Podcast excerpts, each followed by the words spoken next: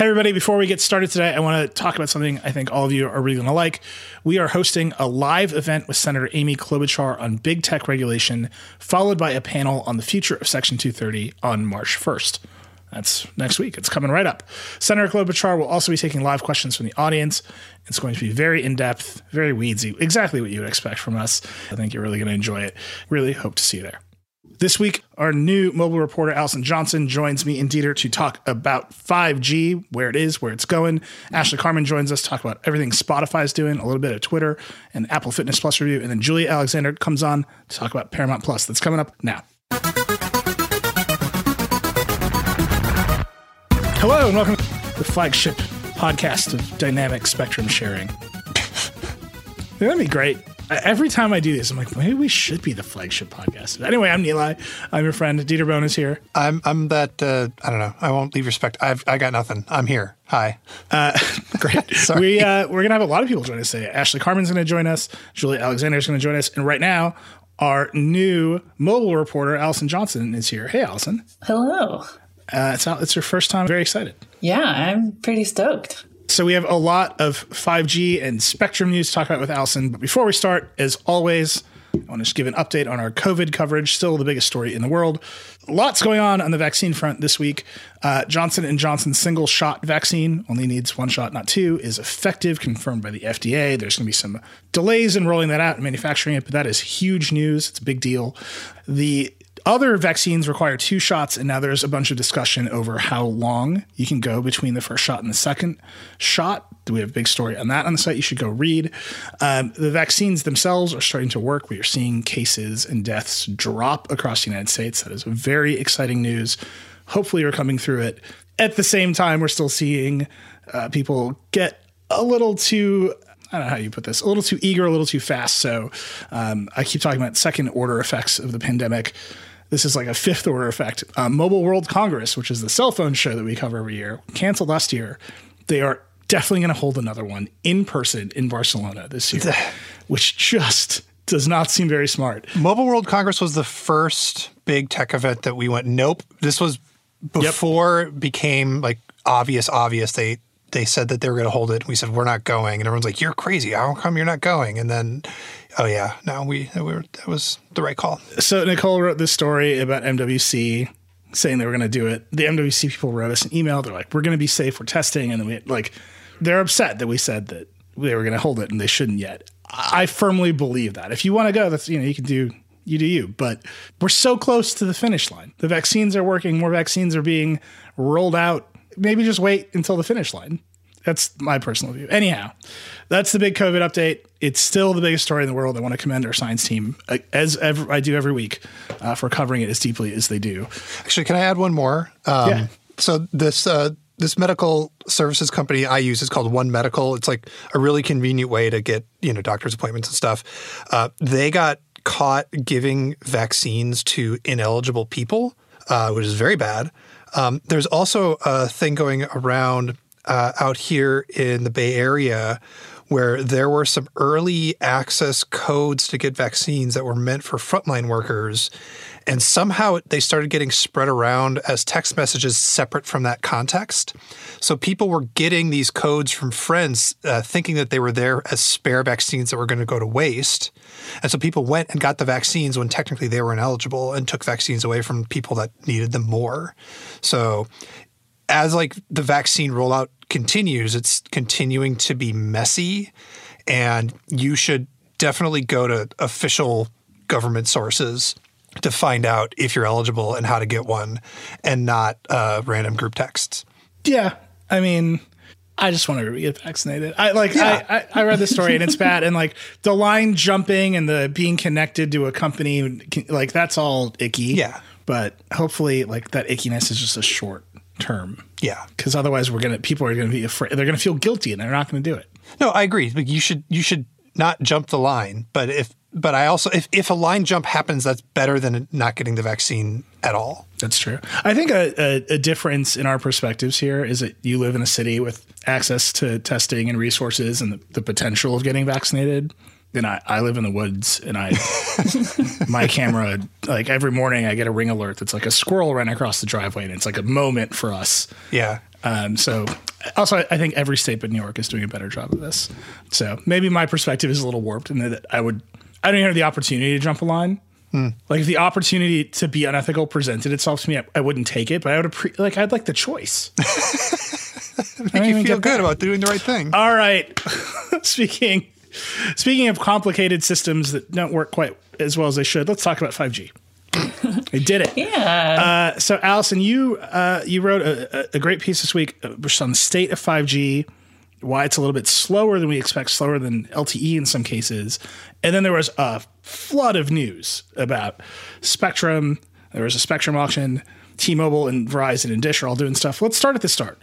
5G. It's been months since the iPhone 12 came out, since it became a very mainstream product, not living up to its potential. Yeah. So basically, where we're at now, um, sort of a mess in the US. There's uh, the situation with low, mid, and high band, and how um, different networks kind of have different allotments of these things. So Verizon and AT&T are kind of on the back foot. They've got a lot more um, low band spectrum and are having to kind of make do with it. It's not super well suited for 5G, but the mid band spectrum is kind of what everybody wants to get a hold of right now. It's a little better than 4G.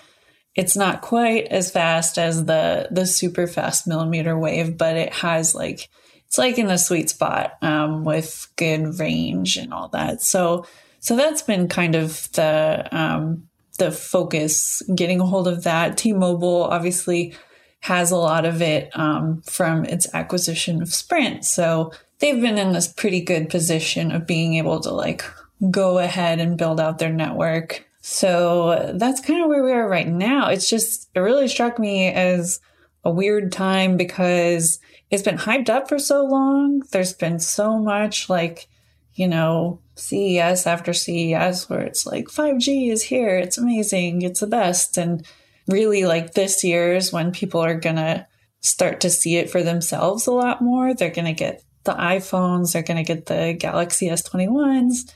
Uh, and they're probably going to be kind of bummed because it's not, it's definitely not the, the, driverless car, remote surgery, amazing future that we've been hearing about. It's kind of sort of faster than 4G if you're lucky, and maybe not even. Yeah, I tweeted your story, and the number of people who replied to me and said, "Oh, I've turned 5G off on my phone because Yeah. in real life it is slower than LTE." Mm-hmm. It was just astonishing. Like maybe in some places that would be true, but this was like a widespread reaction. And it, you touched on this, and I, I made the joke at the top of the show. It's related to how they're allocating the spectrum. It's related to DSS. Can you, you just explain that for people? I mean, I I realize I started the show with a very complicated, wonky term, but can you actually explain what that means? Yeah, so the slowness people are seeing where it's slower than 4G is kind of related to mostly what AT&T and Verizon are doing to try and make the most of this low band, uh, the low frequencies that they have access to. So that's where a, technology called DSS comes in. Sasha Segan at PC Mag was saying it was like, you know, using the leftover odds and ends of their spectrum and slapping a 5G label on it. Like it just, it's not suited for that. And people definitely took notice when, you know, they got their iPhone, they got on the network, it said 5G, and they were pretty pissed that it was not as good as the 4G they were getting. So, yeah, a lot of people turning it off and, you know, annoyed about it. What blows me away about about this is Verizon sort of been the hype master in chief for 5G. T-Mobile's been pushing and they bought Sprint and blah blah, but like on stage at CES, pushing all the stuff, doing all the keynotes. But they have millimeter wave, which is you're you're lucky to get. Everyone knows that I'm not a fan of millimeter wave on phones because like you need to stand in one particular spot. And then their actual offering for 5G, which they you know flipped on, is using this spectrum sharing setup, which is one of the reasons it's slower. And it's mind-boggling to me because Verizon always had the reputation as like the most reliable, best wireless carrier across the U.S. And they're just they're just shooting themselves in the foot And what I don't know is it's not a surprise to Hans Vestberg that Verizon didn't have the spectrum that it really needed to do really good 5G for phones nationwide. That's like not a shock. So knowing they didn't have it, why did they do the CES keynotes? Why did they get on stage with Apple and and go rah rah? Why didn't they just like chill for just a minute? Because they need they want people to churn to Verizon. like it's it's like right they they, they the the five G marketing bonanza. Like if you work at an ad agency and you didn't get a taste of those five G dollars, right? Mm-hmm. Like you you made a mistake. Like they were available for everyone the whole time. If you are at Apple and you can con Verizon into paying your marketing budget for the year for the iPhone. Yeah. And all you got to do is put Hans on stage. You're taking that deal. Yeah. Verizon's taking that deal. I get it. Like, like I, Allison, to your point, like you you see the new number on your phone and you expect it to be better. Like an absolutely bizarre outcome of this is that because AT&T relabeled their LTE network 5GE, 5GE in some cases is faster than real 5G because AT&T uses DSS. Like that is nuts. Mm-hmm. Like how do you how do you twist yourself into that outcome where your your fake 5G network is worse or is better than your real 5G network? And it is all because they were racing ahead on the marketing curve. Now, I think we we've read reports like the iPhone 12s are selling really well. Mm-hmm. Other 5G phones are doing well. I think Samsung's last quarterly earnings are like pretty good. I just think that's all because they look different. Like I think the entire mobile industry is confused that like 5G drove an iPhone cycle, and it's like, nah, dude, they made them square this time. Galaxy Brain, they did that on purpose. They made sure that the 5G cycle hit the the uh, form factor cycle. Yeah, I mean that the whole. I just think this industry got way out over its skis because the 4G cycle was real, right? Like people were watching YouTube on their phones and trying to do stuff with their phones on 3G they couldn't do. 4G said you're going to get to do all the things you want to do the killer app was very much like video off, off to the races. There's still not a killer app for 5G that I've heard about or seen really in practice. It's robot surgery and self-driving cars. Right. we'll, we'll see. And so, like, I just, I think we're just in this period where we're going to talk about the spectrum auction. Like, the networks are actually going to follow the the letters, like in numbers, in a totally backwards way. Mm-hmm so Allison, th- this week we there was another flurry of news because Verizon, AT and T are behind. They're doing this DSS stuff. Their networks are maybe not performing as well. T-Mobile's like doing okay. Yeah, they're eager to make the most of what they have right now. I think so. That's kind of maybe a reflection of what we saw in the the T-Mobile news this week was they unveiled a new service plan, which is unlimited. It's called uh, Magenta Max. Of course, and yeah, Max Plus will be coming next. Oh, um, my poor child. so the big deal with this plan is that it's unlimited, of course, but they've removed the the deprioritization um, kind of data throttling that is just common practice across all other unlimited plans, T-Mobile's included, that when you reach a certain threshold of data usage, you're a pretty heavy user, you get to like 50 gigabytes or whatever, um, and you're on a busy network tower, you'll see your your data speeds deprioritized and slowed down so other people get a shot. So they're doing away with that. They say on this plan, no strings attached. That's not going to happen. You can have as much 5G as you want. Um, and they are in a position to offer that right now, which Verizon and AT&T are not so much. The other remarkable thing about this plan is it's so there's no deprioritization, and they're also not uh, doing anything with video uh, quality. Like if you want to stream 4K, go go ahead. We don't. We're not going to do anything with that. So most of the unlimited plans had both of those provisos. But there is one, I think, one string attached to this this Magenta Max plan, right?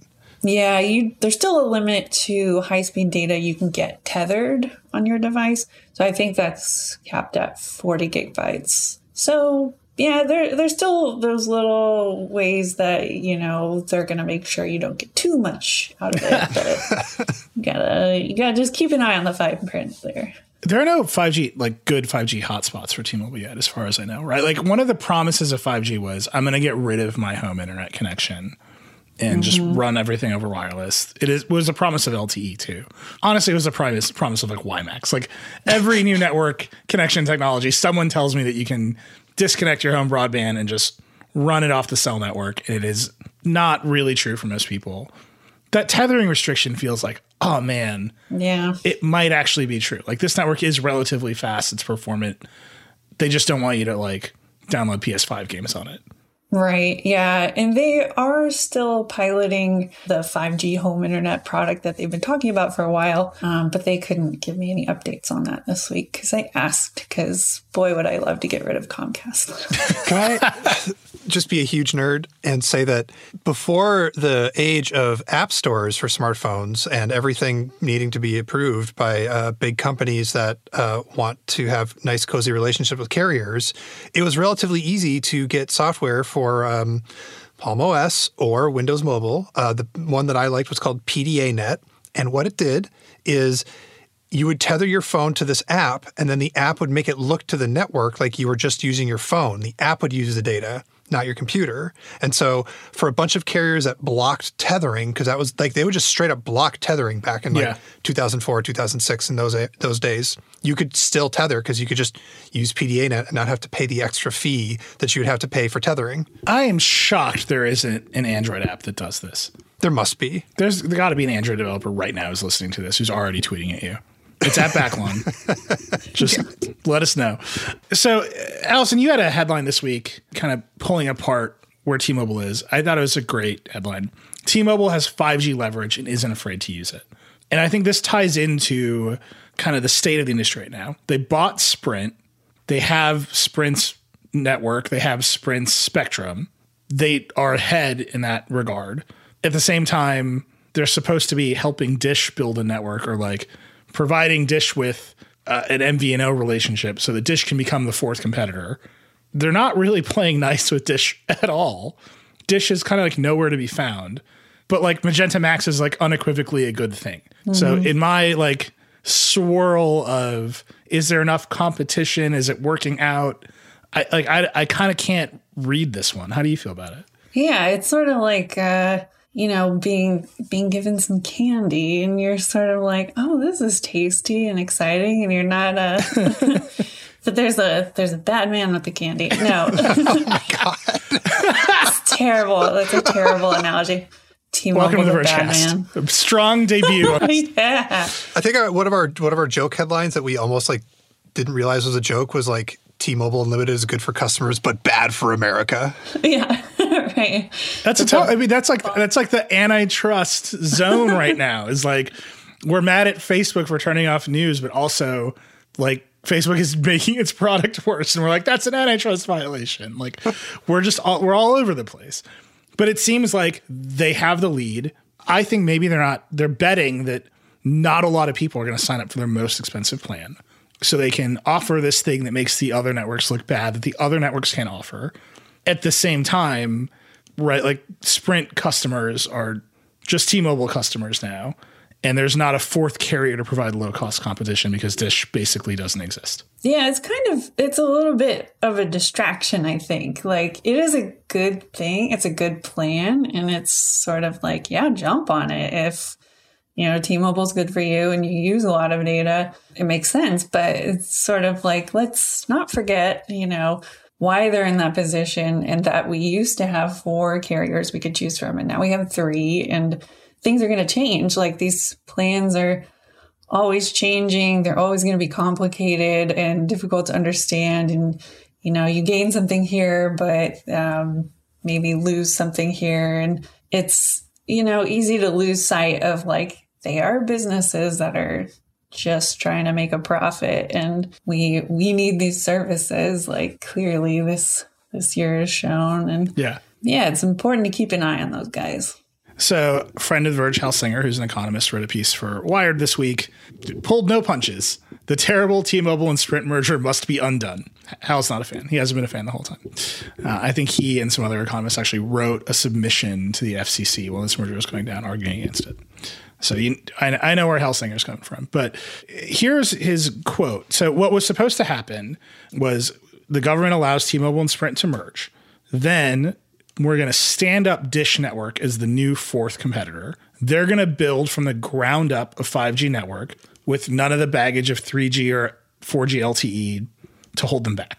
And there's like a lot of stuff to talk about with that. But like that is sort of abstractly a great plan. So um, in India, for example, there's a, a, carrier called Reliance Jio, which is just a, a, new carrier. They built an LTE network with none of the analog baggage of the previous networks, undercut everybody on price.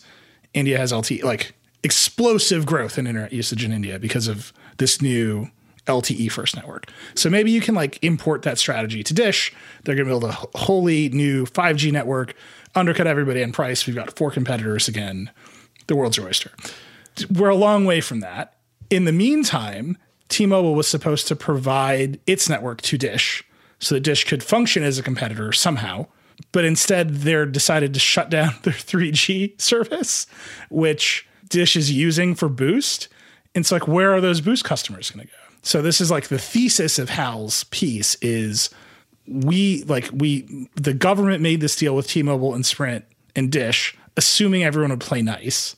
Why would you believe that they would play nice?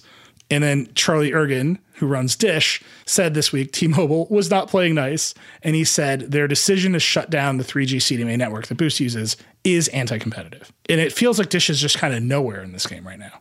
Mm-hmm. Yeah, and they they did talk about um, you know their plans for 5G in their in their um, financial call this week that they are still on track to um, roll out 5G in the first major cities. I think by Q3 this year. But yeah, that's kind of a big like would be a pretty big setback if they had to deal with a whole bunch of their customers suddenly needing new devices and scrambling to deal with that. So it's really not, you know, like T Mobile is sort of within their rights as far as the agreement goes to do that, but it's not playing nice. And I think, yeah, Ergen's words or he didn't mince words there. so then the last piece of the puzzle. So like in the near term, you've got AT&T and Verizon doing DSS slower 5G networks You've got this T-Mobile position of like leverage and, and power. You've got Dish sort of just stumbling around. That's like the short to medium term of what's happening. In the long term, AT&T and Verizon are going to get more spectrum because there was an auction this week and they effectively won. Yeah, yeah. So this has been ongoing. Um, this FCC auction, kind of known as C band, is going to make a lot of that mid-band spectrum, the really good stuff, um, available to the carriers. So it was expected that Verizon and AT&T were were two of the big bidders there and that's what we found out this week. Verizon bid 45 billion and AT&T came in with 23 billion. And T-Mobile really, you know, there was just filling in the gaps of what they already have and they only spent 9 billion it only. sounds like yeah good deal well and i saw that dish was like 3 million or something like they basically were non-existent in this so oh. maybe they didn't felt they didn't need it yeah i i know they've kind of gotten their hands on spectrum along the way and mm-hmm. yeah dish is famous for hoarding spectrum yeah like i think if they had like been aggressive in this auction someone would have been like no actually no you have, like, you have to eat your vegetables. You can't just have them all. So that sort of makes sense to me. I think that the idea of T-Mobile filling in its gaps while having the strongest network, and then the other two having to like fill huge chunks, that means they're still like a year or two away. Mm-hmm. So there's other providers on these frequencies right now, satellites, and they have some time to to clear out before Verizon, AT and T start using them. So that's going to start happening at the end of the year, um, but it's going to take well, you know, into the next year for more of those frequencies to become available. And even then, it's you know, it's not the flip of a switch. It's going to take a while before a lot of people across the country see a big difference um, from those frequencies coming online for Verizon and AT&T. So T-Mobile's in a pretty good spot. Are these bands or our phones now already have support for, or do we need new phones? That's another interesting piece of the puzzle. Um, iPhone 12s and Samsung S21s, those support C band and they're approved to use C band. But if you're talking about like more of the budget 5G phones in particular, they don't necessarily have support for the right bands. And it's sort of up to the um, mobile phone manufacturer to apply for that use with the FCC. So there's no guarantee that you'll actually get it. I just put this together because you said C band for the third time. C band is like the old gigantic television dish, right? Oh, like the wow. huge ones. I only know this because my, my friend Jeff in elementary school, his dad had one and he got all the channels and I was Yeah, so no, I, jealous. I had that friend. Yeah, yeah. I mean, he was definitely like also like a hoarder of like old electronic parts. Jeff's house was cool. Jeff, if you're listening, miss you, buddy. Um, your dad was cool, but like it's crazy to think that those old gigantic satellite dishes, those bands are being repurposed in our cell phones. Like that's mm-hmm. where we are, and like LTE, we repurposed all of the old analog TV spectrum. Like in many ways, the story of these next generation networks is we're turning off TV and like repurposing it for digital, which like makes a lot of sense. Mm-hmm. But it's just funny how like the old days of TV is are, are uh, the old day of TV is over. Like at every level, like we've shut down like every way that we used to get TV, and we're moving it all to the, the internet. And so we're like repurposing not only the networks but the delivery. There's a piece in there somewhere. There's like a wild. There's a wild idea. Dieter, I'm looking for you, buddy. I'm sorry, what? I'm ass- I'm assigning a hazy idea of a piece. Okay. That's what it. I do on the show. I'm going to write it. It'll be it'll be totally done. Um, there is one more auction coming. I guess it's only like 100 megahertz of spectrum. I just want to point out that um, this 3.45, 3.55 uh, next auction that's coming up for 5G is a result of uh, a law that Congress passed called the Beat China for 5G Act of 2020 because 5G is a race. I read that on the internet. so on, the problem is not like the spectrum reallocation. This like we're good at that. Like the United States is good at reallocating spectrum and running auctions and selling it to Verizon. Like as a as a government, like we've nailed that. The problem is like where are you going to get the equipment to build the 5G networks if you can't buy Huawei equipment? And like smaller ISPs, smaller service providers, like they're waiting for funds to rip out their existing Huawei uh, uh, equipment and replace it. The program is literally called Rip and Replace. I think like 18 months ago, we had Commissioner Starks in the FCC on, and he was already talking about Rip and Replace, but before all the crazy happened. And the other problem is actually related to Dish. So Dish wants to build something called an Open Radio Access Network, ORAN, which is open, not proprietary. So this is like a very exciting idea. You get more vendors, you get, and it doesn't work yet. It just doesn't like the proprietary systems work and the the open interconnects don't. So it, allocating the spectrum, I think, is not as much of the problem anymore as the like where where does this stuff come from? And I don't think Congress can like pass a bill to make this like you can't like order Nokia to be like be better at being Nokia. I mean, you could try. I mean, I've ordered Nokia to be better at being Nokia for like a decade. Allison, what happens next year? We just kind of hang tight, I think. And, you know, we've, Dieter and I have talked about, you know, whether it makes sense to buy a 5G phone right now. And the guidance, oh, you know, last year certainly was like, don't, don't go out and buy a 5G phone just because it's the next cool thing. Like it's not going to be a big deal for a while. Um, that's sort of shifting this year is like, if you're uh, due for an upgrade and you're shopping around, it's not the worst idea, um, especially if you're going to hang on to your phone for three or four years.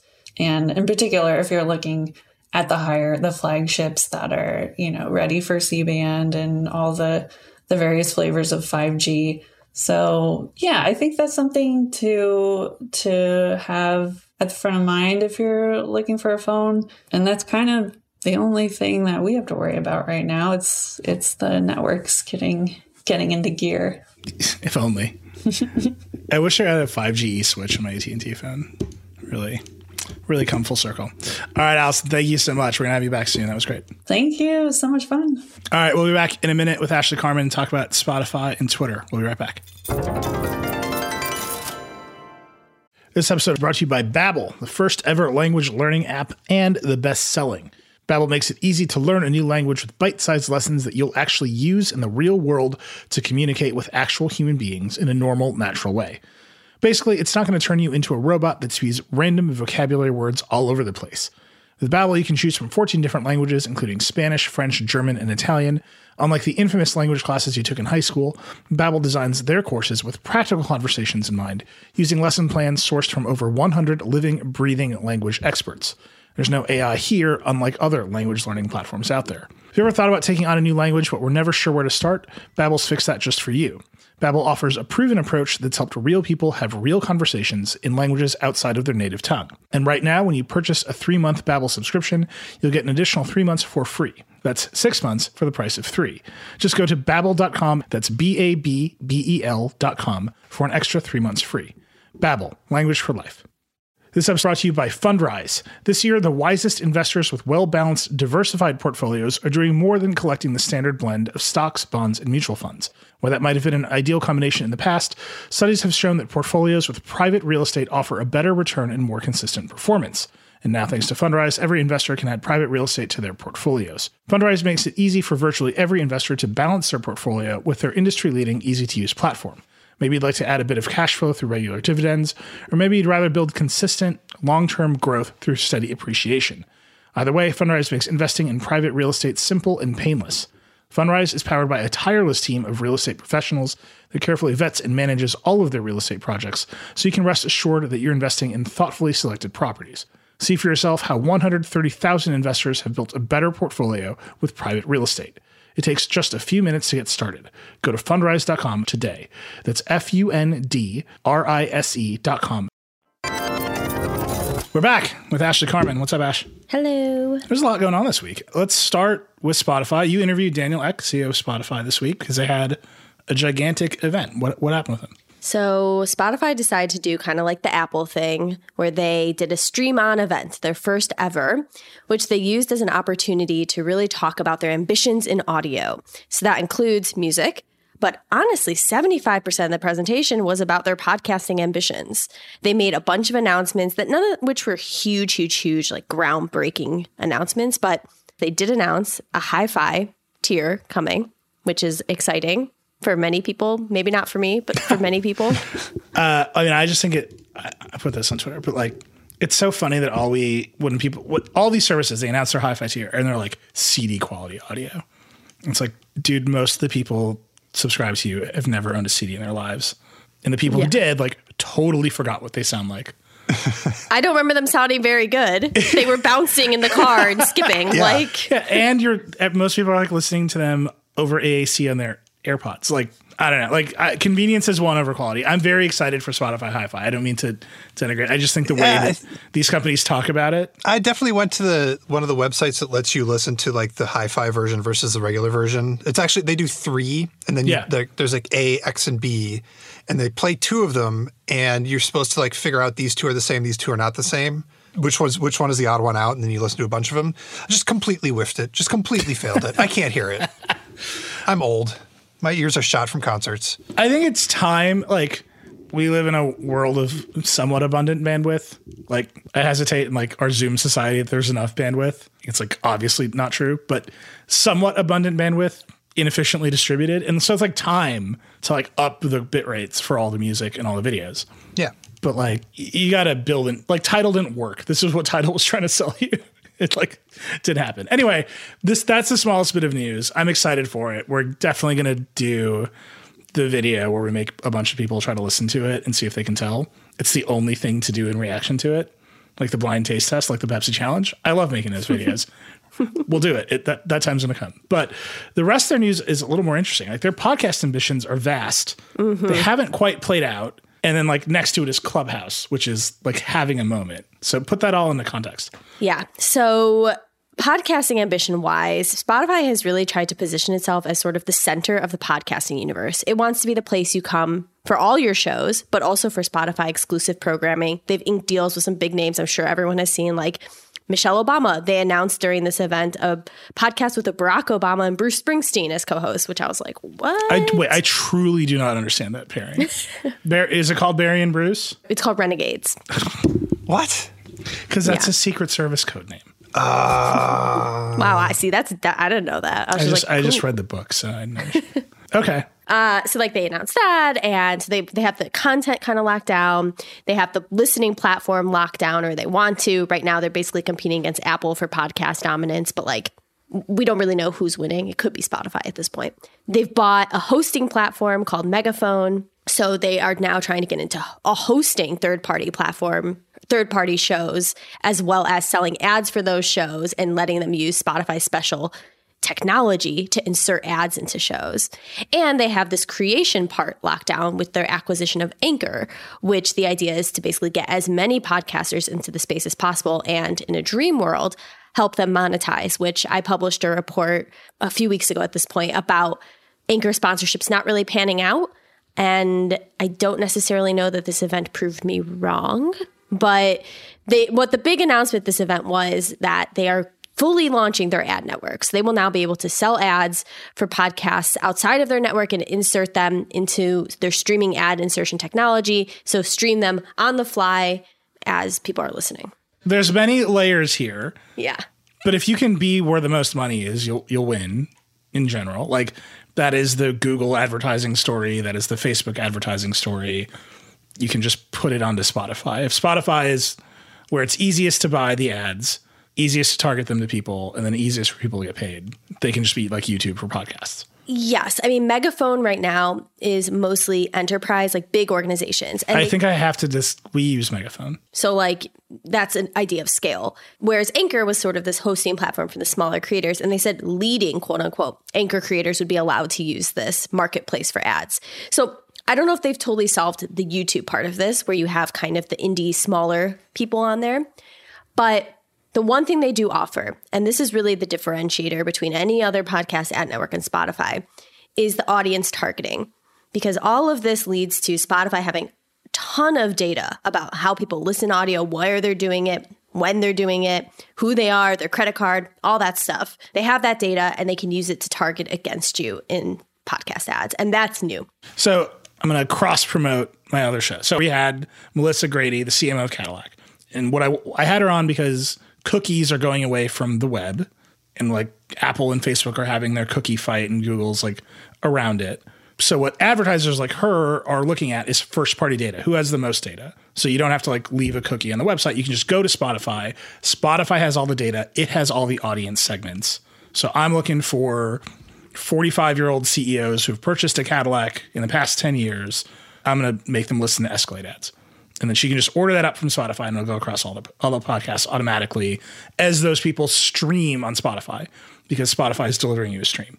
The part I don't understand, and that's like, that's advertising in the internet. I just described the model for all advertising in the internet. And to be clear, that's probably a ways off for Spotify, but that's the end goal dream. The thing I don't understand is that makes sense when you're streaming on Spotify because they're streaming you the data and they know who you are because you're logged into Spotify. For I, I'm guessing most of us listeners are not listening to us on Spotify. They just downloaded a file through an RSS feed, and there's no cookie exchange. There's no identifier. Do they explain how they're solving that problem? Because that was a big claim that I don't mm-hmm. understand. That like leads right into the cookie war, Cookie war. cookie apocalypse. I've heard it's called. It's called Cookie Apocalypse. I have many emotions about it. They really haven't said how downloads play into this. I mean, obviously they can insert. So you do have dynamic ad insertion, Yeah, which we, the reason we don't have chapter markers, everyone always asks us, because I don't know how long the ads will be, because we have dynamic ad insertion. yeah, which makes decisions based off of data that it knows about the listener or or based on well, you could swap out the listener. So if for example it's Valentine's Day when someone's listening they might get a flowers.com ad dynamically inserted because we're running that campaign. Not actually, but theoretically. And then Two weeks later, it's St. Patrick's Day, so maybe we're running an ad for Guinness. We swap that into the back catalog. It basically makes it so your ads aren't static. Yeah. But they haven't talked about streaming versus downloads. They really, I think, believe that they will convert everybody to streaming. I mean, personally, I don't download podcasts. I, I do stream through Spotify. Yeah, I think that the the being able to monetize your back catalog. Again, I, I'm just making the, the YouTube comparison. Like we know a lot of YouTubers having the huge catalog is like what generates the stable revenue for you, and then you make the next video and like, yep, YouTubers have to be on the grind, and the, there's a lot of creator economy stuff there. But if you only get paid for the video once, like you don't have a business. Like they've all said that to us. If you only get paid for the podcast once, you you kind of don't have a business. If your back catalog is making you money, like now you're like able to grow. But like if you can't target, like I still don't understand that targeting piece. And it sounds like Spotify didn't explain it at all. I mean, Spotify's not claiming that they can target, you know, there's some kind of targeting you can do with RSS, but not not a ton. And I'm doubting that Spotify like is going to try and solve that problem. They're just going to they're just going to they can target people very very accurately if you're using the Spotify app. But if I'm downloading Pocket with Pocket Casts via, you know, a feed that Spotify happens to be hosting, I don't think they're that like that's a small enough market for them that they probably don't care. That's the entire iOS market with preloaded, right? Like that's how they jump on Apple because everybody right. in Apple Podcasts now becomes a Spotify customer, or all the podcasts in Apple Podcasts are now being monetized by Spotify, as opposed to Apple Podcast Plus or whatever nonsense they're going to do. Spotify really seems hyper focused on this idea of it's really concerned and bringing it, the thing that's going to bring the advertisers over is the streaming ad insertion. That's why you're coming to them because you can target, you're going to get it dynamically inserted through streaming ad insertion. The, if they make money off of inserting dynamically for Apple Podcasts, your show, that's just like cash. Like they're not like it's okay. Like you're already here. You're part of our system. So there we go. How does that play into their like exclusive strategy, right? They have they have Joe Rogan, he's exclusive. They bought The Ringer, they bought Gimlet. Some of those shows are still everywhere, but they're definitely going to make more exclusives, right? Yeah, seemingly. I mean, this is a question that I posed to Daniel Ek, just saying basically exclusives to me seem kind of counterintuitive to advertising because obviously advertisers want to reach as many people as possible. Whereas when you're exclusive, you're limiting your audience. He didn't really have a good answer. I didn't really get a good answer. I I don't know. What I will say is the Michelle Obama podcast, and I don't know why this is the case, but the Michelle Obama podcast did become a non exclusive after its first season. So, what they could be doing is the strategy of like, okay, we're going to try to get you over, and then we'll go open to get the ads out to everybody. Yeah. yeah. I mean, the exclusive strategy makes perfect sense to me. I don't think it's too, that complicated. Spotify wants you to use Spotify to listen to podcasts. If they can get you to come to listen to one show, they're betting that you're going to be annoyed at having two different podcast apps, and then you'll just switch over to Spotify so it's all in one app. The end. Yeah, and then maybe publishers are going to just be happier with their Spotify monetization. It just yeah. it makes them the YouTube of podcasts, which is either great. I'm assuming if you work at Spotify, you think that's great, or it's horrible and I feel like the podcast ecosystem, which is very much about open protocols and not tracking and all this stuff, like they are not so happy with this. Yeah. I mean, this is the whole podcasting dilemma is you have people on one side who are like it's open and free and amazing and then you have people on the other side that are like how dare you make exclusives and not use RSS that's not even a podcast and then you yeah. know you have the whole data tracking aspect of it which is just like consumers being worried about it i mean there's a lot going on here there's a lot going on here i mean but doesn't it fundamentally boil down to open is great and uh, rss is great open standards uh, freedom hooray and spotify saying money. We've got money. We'll pay you. You'll make money over here. More of it. I mean, yes. I don't know how interesting that is to established creators. Like that might that right. seems like it's interesting to the big stars who like Michelle Obama. It's like, okay, I don't know how much Spotify's paying her, but I'm gonna guess it's really good.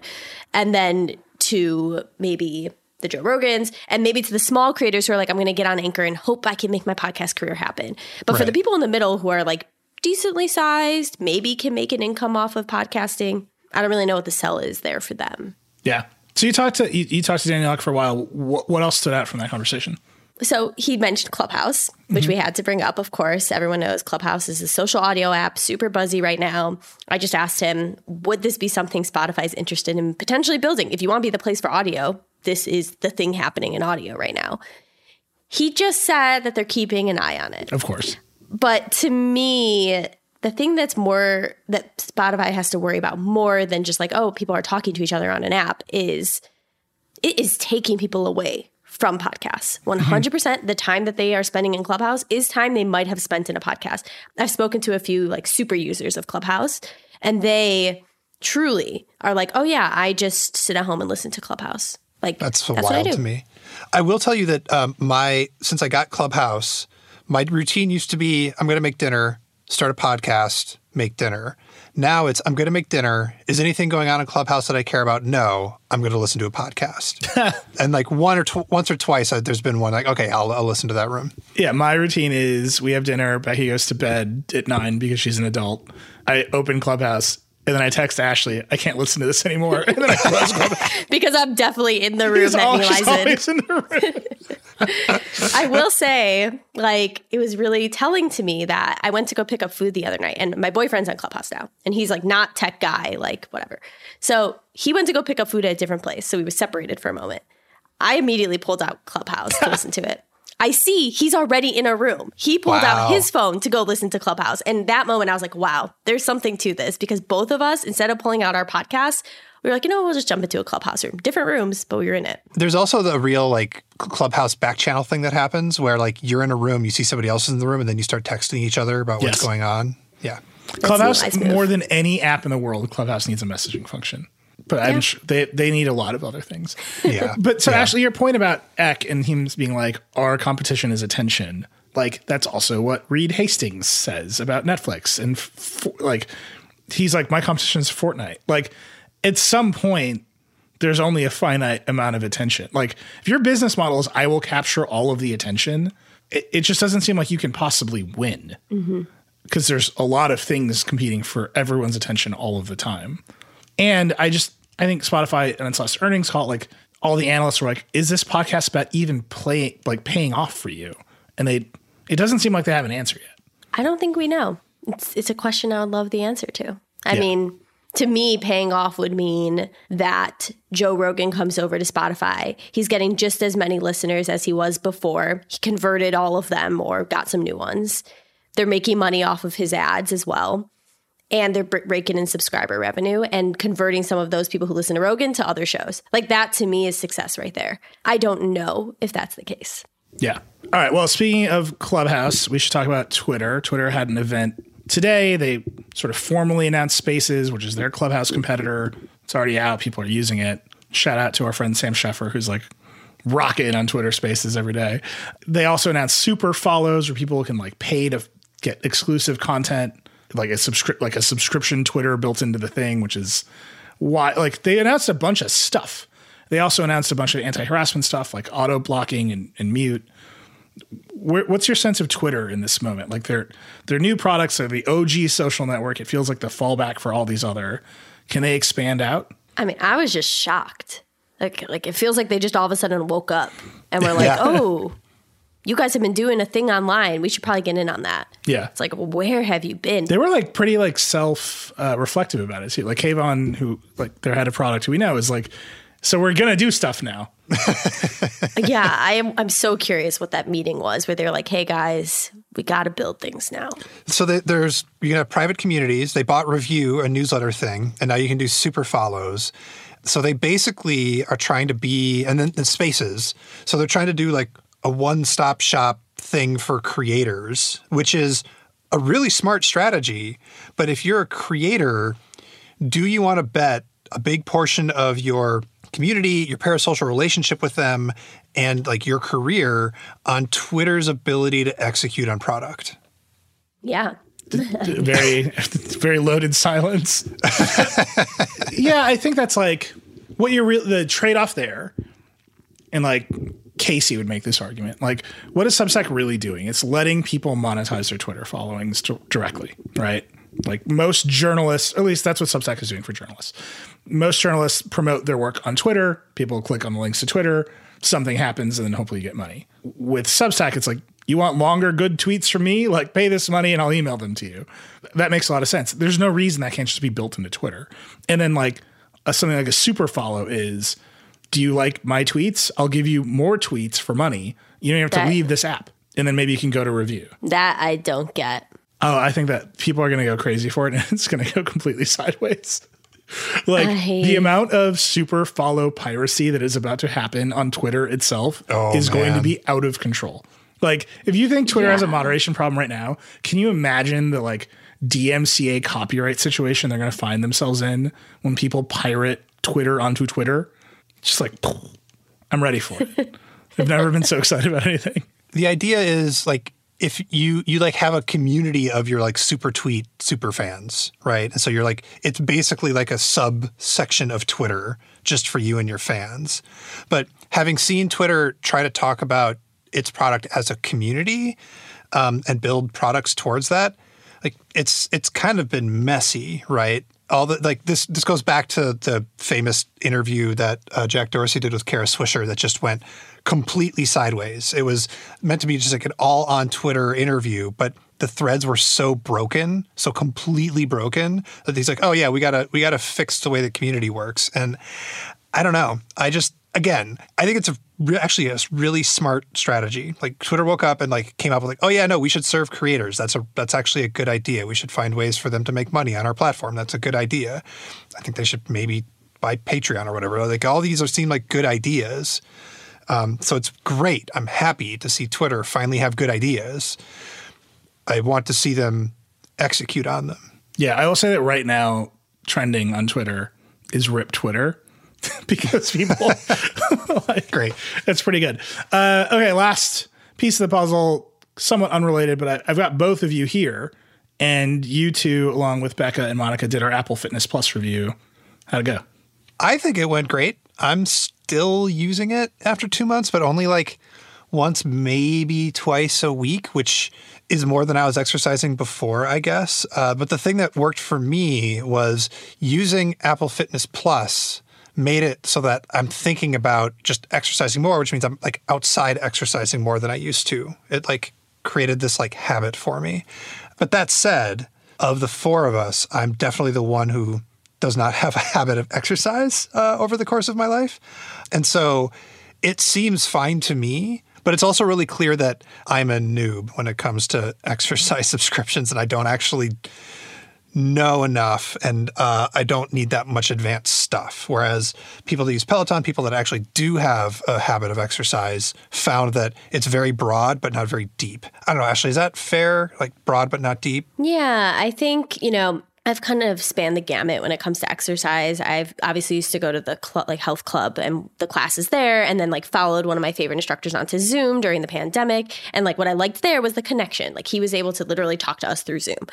I've done like Beachbody MLM whatever stuff where it's like just super intense. I don't pay for it. Hmm. I'm not going to out the person who Twitter piracy. I'm not going to out the person who uses Beachbody, but I will say I've been privy to a Beachbody workout, and it's really, really freaking hard, but it's a good workout. So you're like, okay, I'm coming to this because it's really difficult. And Peloton has just this magic of having the equipment plus great instructors, top of the line classes, the whole integrated experience. So Apple kind of had to fit in somewhere.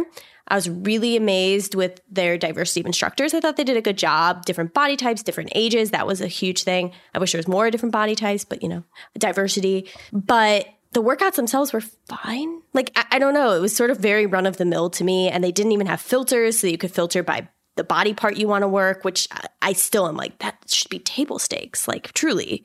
I had to read the descriptions for every app, so, or every workout.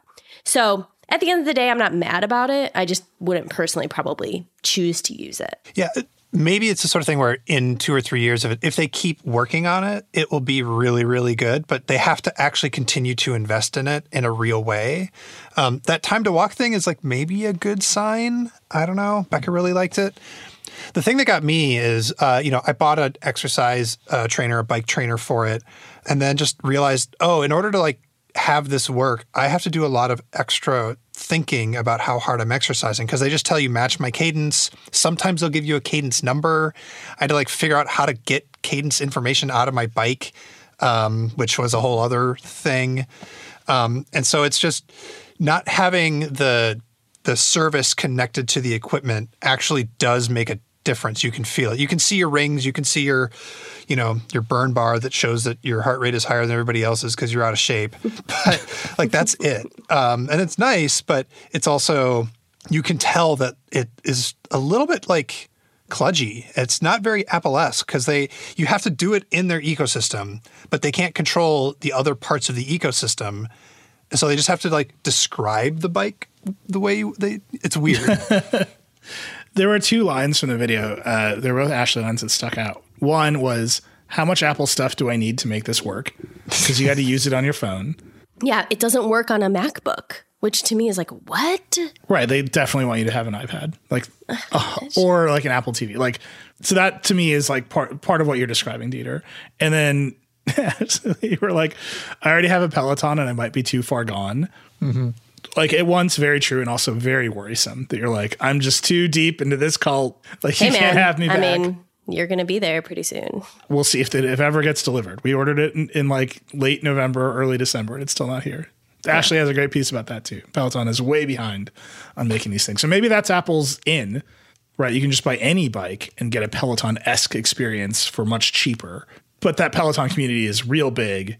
It is evangelical about the about the product because the product is good, and like Apple has a long road to go. I will say, yeah, if if I was using just a third party bike, I can't think of a default app I would go to for cycling content. So if that is what they think the in is, I would probably default to Apple because I'm like, I know Apple. Yeah, They probably make good things. It's also, I will say this, you know, like Apple TV Plus, they put it in your face. They just like give it away for free all the time. Fitness Plus is all over the iPhone, right? Like it's in the settings menu of the phone. If you open the fitness app on your phone, it's like a tab right in front of you. Like they are pushing it as a service, as a paid part of the operating system in a way that they they don't even do with the TV stuff like maybe like i it's like iCloud Fitness Plus in terms of what Apple's trying to get you to buy when you have an iPhone. And to, to your point, like, will they stay committed to it? Like Tim Cook, noted fitness buff, says Yeah. Apple's biggest contribution to society will be health and fitness. Maybe workout DVDs are the way, but I think that's just an entry point to like what's next. Yeah, I mean, isn't it? It's pretty weird that Apple is getting beat on uh, by another company on the integration of software service and like happy, shiny, everything is okay culture, right? Like, Yeah. that's that's that's Apple's lane, and Peloton is like pantsing them at it. Um, by the way, if you've got your own exercise bike and you're looking for an exercise app that is an Apple Fitness, uh, it's Zwift, Z W I F T. It's very cool. Okay. Ashley, thank you so much. We got to take a break. We'll be back with Julia Alexander to talk about the astonishing debut of Paramount Plus. This episode is brought to you by Editor X, the advanced web creation platform built for designers. Experience the creative potential of visual design software and the cutting edge capabilities of a powerful website builder when you build your next site with Editor X. With responsive CSS combined with smooth drag and drop, you get a completely intuitive experience with total design freedom. And with custom breakpoints, Flexbox, and CSS Grid, you'll be building intricate layouts that seamlessly adjust across every screen. Editor X also offers massive range of built-in business solutions from e-commerce and advanced SEO to blogs, event systems, and analytics, so you can build sites for any kind of business. With Editor X's powerful code-free CMS, you and your clients can easily manage dynamic content behind the scenes. There's so much more to say, but see it for yourself and discover the new standard in web design at editorx.com. There's something about you that's just different. Everyone knows it. You're one of a kind, and that's awesome. But it also makes it really hard to do your taxes.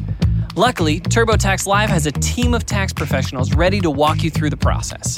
Whether you started emceeing kids' birthday parties on Zoom this year and want to know if you can write off all that face paint, or you need some expert advice on all those invoices you've racked up doing voiceover work for podcast ads, the experts at TurboTax Live are ready for it all. Maybe you've got five questions about your taxes this year. Maybe you've got 50. Or maybe you just want the pros to file on your behalf. Whatever the case, the folks at TurboTax Live are ready to save the day this spring. TurboTax Live gives you the confidence that your uniquely you taxes are done right. Intuit TurboTax Live. File with the help of an expert or let an expert file for you.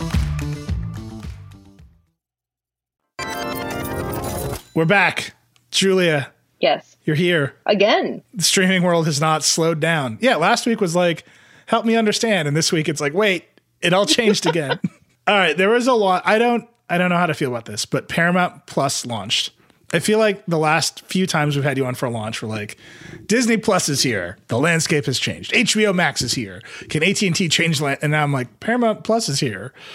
What's up with that? So help me understand what's going on. That would have been a great headline. Paramount Plus, what's up with that? Paramount Plus, yes. So it's here. It's the final of the big streaming launches. Thank God. Uh, it is the final of the pluses for now, which is great. Um, it is basically CBS All Access turned up to 10. They're, what happened was CBS merged or remerged with Viacom in 2019 and realized they had access to a bunch of stuff like SpongeBob again, and they had access to Jersey Shore and a bunch of other things finally. And they just decided we're going to throw this all into a streaming platform. Um, and the easiest way to think of it for Verge Vergecast listeners is that it's basically Peacock, but with different types of shows and movies. But it's the same kind of idea. You're going to get some aspect of live sports and live news on the premium plan for $10 a month.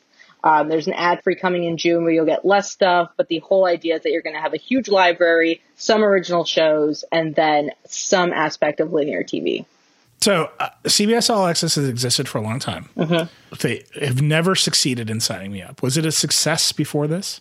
We don't know. So they combine streaming. Uh, so sorry, they combine subscriber numbers for CBS All Access and Showtime in the United States. By the time they had the Paramount Plus event yesterday, they had 19.2 million domestic across both those platforms.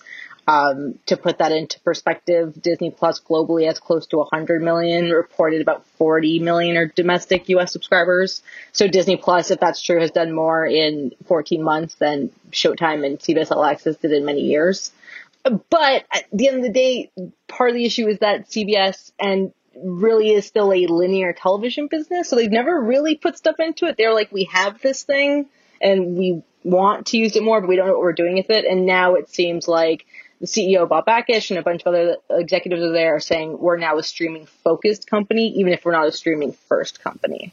Wait, uh, there's another Bob that we have to contend with in, in streaming? Oh, yeah. Uh, so in my ranking of Bobs, Bob Bakish comes in third, and then Bob Chapek is second, and then Bob Iger is untouchable at number one. Got it. Got it. But he stepped down. He's like an honorary number one. He's still running stuff. He's doing. He has the greatest job. He stepped down. Was like, I don't want to deal with all of this like boring business stuff. I just want to hang out with Kevin Feige and figure out Marvel stuff. like, and then go to Clippers games. He has the best job in the world. That's true. I mean, he was he was also thinking about running for president, which I'm glad he didn't do, because the you know the Marvel we got to take care of that. There's a lot of a lot of a lot of dominoes being set up that need to pay off at this point. So I'm looking at this list of what Paramount Plus is going to have shows based on the Italian Job, on Fatal Attraction, on Flashdance, a bunch of old MTV, VH1 stuff. Like, what's the hit? There's a Frasier revival, which I'm I'm just proud of our team that we broke out a Frasier revival. it's its own story. Yeah, that was my decision. The greatest thing that has happened over the last year or so is that editors have very graciously given me the ability to run certain events, and I'm like, oh, Frasier revival, I'm writing about that. That's important to my life. Uh, it's like we're, we got to bundle up Italian Job, Fatal Attraction, Flashdance. Frasier gets its own story. yeah. So did uh, so did Rugrats. The, by the way, a creepy 3D animated Rugrats that does not look does not look good. I, I made the joke that it looks like Beast Wars. Anyway, none of these things are I don't know, Netflix like famous like House of Cards, right? Like um, the morning show on Apple TV Plus. Uh, HBO Max is uh, still looking for it, but Search Party is very good if you have HBO Max. It's like worth watching. It's completely insane, but it's very good. what's their what's their hit? Well, the, the HBO Max is a great comparison because HBO Max is still trying to find its hit, and I think they have some coming up that I'm very excited about. Um, and on the animation front, they have hits. Sorry, I forgot to mention The Mandalorian. Oh, on Disney yeah. Plus, right? Which like obviously drove a ton of that and WandaVision week to week to week. WandaVision is like the biggest thing on Twitter. But so HBO Max is a great comparison because HBO Max is finding its hit. But the best thing about HBO Max is that you get HBO. You don't have to pay extra for it. Like you have everything coming in from HBO, and that makes it worth it in a lot of ways. Um, and HBO Max is finding its stuff. I watched It's a Sin the other day, which is like a great miniseries from the BBC that they brought over, which is phenomenal. Everyone should watch it. Um, their whole thing uh, Paramount Plus is that you are going to be so nostalgic uh, that you will buy into this to watch like Criminal Minds. And the thing is, it might work. I don't think people realize how uh, big Criminal Minds is in the United States. It remains the most watched Netflix thing almost week after week. Like it is the thing people are watching week after week according to Nielsen, which has its own issues. But like that show people want to watch. If you regularly go down what people are watching in the United States, 40 to 50% of the top 10 shows are all Viacom CBS shows. Like they're constantly, it's NCIS, it's Criminal Minds, it's Schitt's Creek, which is Pop TV, which is owned by Viacom CBS. Um, and they're hoping that like they want to bring some of this over to Paramount Plus and you will eventually go over because you're like, I want to rewatch Criminal Minds, so I'll do that there. The issue specifically with Paramount Plus is that because it's not investing the same amount of money that Netflix or Disney is in sort of streaming section, they have to license out a lot of this stuff still. So we, last night, one of the big shows that they announced was an iCarly um, kind of sequel, which is big for anyone born after 90, 1991. That's a very exciting thing for them. And if you ask someone, cool, that's a sequel, where can I watch the original? The first response would be, well, it's on Netflix. So you can go to Netflix. And the same thing with Avatar and The Legend of Korra, which are two huge Nickelodeon shows to the point that they are now spinning off an entire studio to just create more of this for Viacom, CBS, and Paramount Plus. If you ask people where they watch these shows, it's on Netflix. And they associate it with Netflix. They don't associate it with Viacom CBS. And I think that's the main issue Paramount Plus is going to have. If you think about Disney, Disney lays out its brand entirely in every single ad. It's Disney, Pixar, Marvel, uh, Star Wars, National Geographic. You want, you have to go to Disney Plus to watch it. There's no other option. And with Paramount Plus, the idea is like, you might have to go to Paramount Plus, but there's a good chance it's also on Amazon or Hulu or Netflix. is that a is that a temporary until like the licenses run out and they just they take it all back, or is it a like a long term thing because they're they're not ever going to put enough money in it to like own their own IP and not want to get some residuals from Netflix or whatever? So it's always going to be kind of messy. It's it's exactly that. They they don't have the money to say we're just going to play the exclusive play and hopefully people sign up for ten bucks a month and we'll make money and we're fine on that end. Like they still want to buy uh, NFL rights. They still want to own a bunch of linear stuff. They the issue is that they have a TV division and they're like we have to be able to put our content spend here. So they spent $15 billion on content in 2020, but about one or two billion was streaming related. And to put that into comparison, uh, Netflix spent 17 to 18 billion last year alone. They don't have a TV division. Everything they spend goes to Netflix. Uh, Disney by 2024 when Viacom CBS is going to allocate $5 billion on content spending just for streaming, Disney's going to allocate 14 to 16 billion. So it's just like you can't compete with those numbers. Whereas Disney's saying we are streaming first and we are going to figure out a way to move a bunch of the stuff over while, while dealing with linear and, and moving away from it. Viacom CBS is kind of like, we have this division. We don't want to get rid of it yet. We have affiliates and we have uh, things that we can't give up on that end at the same time, we want to be streaming focused. And I think what we're going to see over the next few years is companies realize they don't have to be content providers and own distribution. They can just be content providers because companies like Netflix and Hulu, which is Disney, will pay for the licensing. Like they'll just say, sure, we need content to keep people. So like you can win Viacom by just doing what you're doing, which is just sell it. So, but compare the strategy though to to Peacock, right? So right. NBC is also a massive provider of traditional television. They also have football and live sports. They're like very invested in that. Is Peacock more aggressive than this in terms of shifting the business to streaming, or yeah. is CBS more aggressive? I think the interesting answer is in the way they're launching. When Peacock launched, this whole thing was ad supported. We want to focus on ad supported if you want to sign up for the $10 premium ad free, you can do so. But we assume that we're going to bring in cable subscribers who will just use, start using this and maybe use it more often and we can sell targeted ads and therefore increase ad spending. And they get their stuff that in, in that regard. Um, Viacom CBS with Paramount Plus is doing the opposite. They're launching with just premium. The ad free, the ad supported cheaper tier doesn't come until June. And part of that is, I think, one of the most glaring um, points that stood out from last night's event when these companies launch streaming services, the main thing they say is like, our partner is T-Mobile. Our partner is Verizon. If you're on this, you're going to get this for free because that first year of like giving something away for free is super important to getting people to sign up and then hopefully there's enough that you keep them. You know, I don't think, I think Disney Plus is a, an interesting one because they had the Mandalorian, they were always going to get signups, but it helps that someone who uses Verizon is like, you know I opened it up and my kids liked it or I really liked it and I'm just going to keep it. Paramount Plus doesn't have one yet. And Bob Bakish was like, we're figuring it out. We're going to figure, like, we're going to, we'll have more details on that later, as everyone loves to say. But the fact that they didn't have this right at their investor event a week before launch is like somewhat concerning because the best way to get it out there is to have a partner in one of the carriers. Everyone loves preloaded apps on their mid-range Android phones. it's, that's what we've all learned. I want to I want to come around to AT and T and talk about what they're doing with Directv in a minute. But you wrote two. I, I just want to check in on the content strategies of these these companies for a minute. So you you mentioned WandaVision. It's having a great run. Conceptually, just a wild show, but like it, very good for MCU fans to like have a thing they have to watch every Friday. Great, um, and really well done. That's going to stop, and then Loki's going to start right? So like Disney's figured something out here, right? We're just going to have a must watch series that takes you from movie to movies.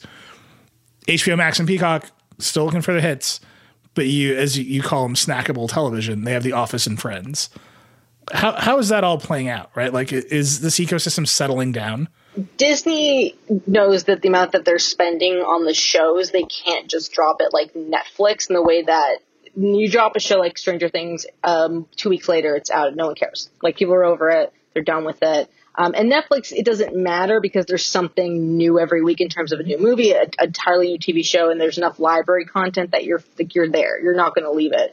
With Disney, which has a very small library and not a great library, they know their whole thing that's keeping people around is either movies for kids, they don't have to worry about the families, which I've talked about this on this podcast a bunch, but also weekly shows. They want to own Friday, Saturday, Sunday, Monday, they, and they do every week. It's like you look at Twitter and it's Mandalorian or it's WandaVision then it'll be Falcon Winter Soldier, and then it's Black Widow, and then it's Loki, and then they just keep doing it, and then you put in Pixar shows and a bunch of other stuff, and there's no reason to ever leave because week to week you feel like you're getting something of movie quality on Disney Plus. Um, but Disney also realizes that they need to bring more stuff in, and we saw that this week uh, with the launch of Star internationally, which um, Chaim wrote a really great piece about. And the whole idea with the Star was, what if we brought Hulu overseas so we could give people more adult shows to watch? Like you can watch uh, Modern Family or you can watch 24 and Prison Break or How I Met Your Mother, um, and we'll just use this, and people don't have to leave Disney Plus. And I think you know, there's, I have this conversation a lot with analysts and the, the, idea that you have to ask someone to leave an app, as you guys know, is such a huge thing. Or it's like, if I have to leave, I don't want, I like, it's, I don't want to open something else up. So Disney was like, we're going to put a sixth tile and you can just hit star and it's basically Hulu. And you're going to be able to do this and there's no reason for you, to ever, for you to ever leave. That works for them because they have the kind of, uh, must watch television that generates that. For everyone else, you have to have snackable content, and that's what they're all banking on. That's Paramount Plus is banking on it. NBC Universal is banking on it with Peacock. Uh, HBO Max is banking on it with their library. And at some point, snackable content just becomes replaced. And I think a great example is Netflix. Netflix realized by 2014, 2015 that people were going to start taking their shows and movies back because they realized that streaming was going to be a thing. And so what they did was just replicated them. Like they literally made, I think it was like the real, uh, the real lives of Bollywood wives, which is just real, like it's just, that's just real housewives. They made they made Selling Sunset, which is a bunch of uh, discovery type shows. They look at it and it works, and they're like, "We'll just do it." And at the end of the day, people are happy with it. They don't need a specific show if they have something that feels similar, and they don't have to leave an app. And it's like, ah, I can just watch this. I'd like to watch beautiful people yelling at each other now. right? And you just like push the button and it just like happens. It's like the store brand of, of television. It kind of is the store brand of television. yeah, it is. I will say they have like some of the Netflix reality stuff is so like it's so obviously things that would never work on any other network. like the glass blowing show and like the blacksmithing show. Yeah. Like you know that that was a pitch that Discovery was like this is too much even for us. Like you want 10 episodes of blacksmith reality television. like we can't do this. And Netflix is like, yeah, bring it in. Like this is great. Ted's like, I have money, might as well just spend it. Uh, but it but it works because people are on the app and they're late. I'll talk on behalf of myself. I'm lazy. I don't want to leave it. Like there's something here, surface what you want me to watch, and I'll watch it. Uh, like I'm an ideal consumer in that way. And I think that's the other way to do it is you have to just be everything for someone or like something for everyone. Like that's just that's the what you have to figure out. And I think Paramount Plus has the library for sure. They have the shows and they have the movies and they have the IP, but their strategy is so weird that they're giving it to everyone else that it doesn't make you ever feel like, oh, I need Paramount Plus in the way that I need Disney Plus or Netflix feels like at this scale, there's, I have to be on Netflix. And I think eventually you, we will, I don't think we'll see them give up on it, but I do think we'll see them say, okay, by 2024, we invest 5 billion. And then by 2028, we're actually going to invest four billion. We're going to go down because we don't think this is paying off for us and we'll figure out what to do with this, but it's not going to be the life, the game changer that we need. A conversation I come back to regularly as I have with a bunch of analysts. The streaming games feel more like like satiating the demands of executives at companies who feel like they should be in it because they're reading about it and everyone's telling them about streaming like the, the whole streaming war situation instead of being like, hey, they want content. We make good content. We own amazing content. Uh, let's just sell it off at a higher val- at a higher price point. Yeah, but that doesn't get you a promotion. Come on. You want to be the. I mean, John Stankey is CEO of AT and T, and they've they've done nothing but lose money. Actually, let's talk about AT and T for a second here, because uh, right before we we started recording, I mean, this is just AT and T. First of all, AT and T owns CNN. The thing I would remind everybody just a ridiculous outcome of America American business right now. But they also own DirecTV. They have a, an over the top cable service called AT and T TV now. It used to be called many other things, and they own Uverse, which was a straight up cable company. And now they've combined them into one thing presumably to sell that thing, right? Yeah, apparently I was talking to you guys and very much paying attention to this conversation while also looking at Twitter because uh, the AT&T call was happening at the exact same time, uh, and a lot of the tweets that I saw from journalists were like, John Stankey is not trying to hide the fact that a merge or with Dish, like at this point for DirecTV, is out of the question. Uh, like they, they realized that at some point before I came on the call with Stanton Eli that John Stankey, who's the CEO of AT&T, said uh, we did not realize when we completed the acquisition of DirecTV back in 2015 that this uh, this would be the outcome, which is a ridiculous thing to say when everybody said this is the only expected outcome. I mean, look, some people want their television from satellite, not the internet, obviously. Yeah. Like uh, this is like, you know, I know I rail against mergers on this show all the time, but like this is the argument to not let companies do mergers. Like maybe DirecTV would have failed as an independent company. They definitely would have tried to not fail, as opposed to AT&T bought them, did a bunch of layoffs at, from the jump, mismanaged it sideways, got basically no value out of the things that DirecTV owned. Like DirecTV has Sunday Ticket, right? It was just football season. Does any AT&T customer to gain any benefit from that corporate synergy. Like, absolutely not. The best way that I've been thinking about, maybe not the best way, just the way that um, is fun for my like masochistic brain, is that AT&T bought DirecTV for about 49 billion, if I remember correctly.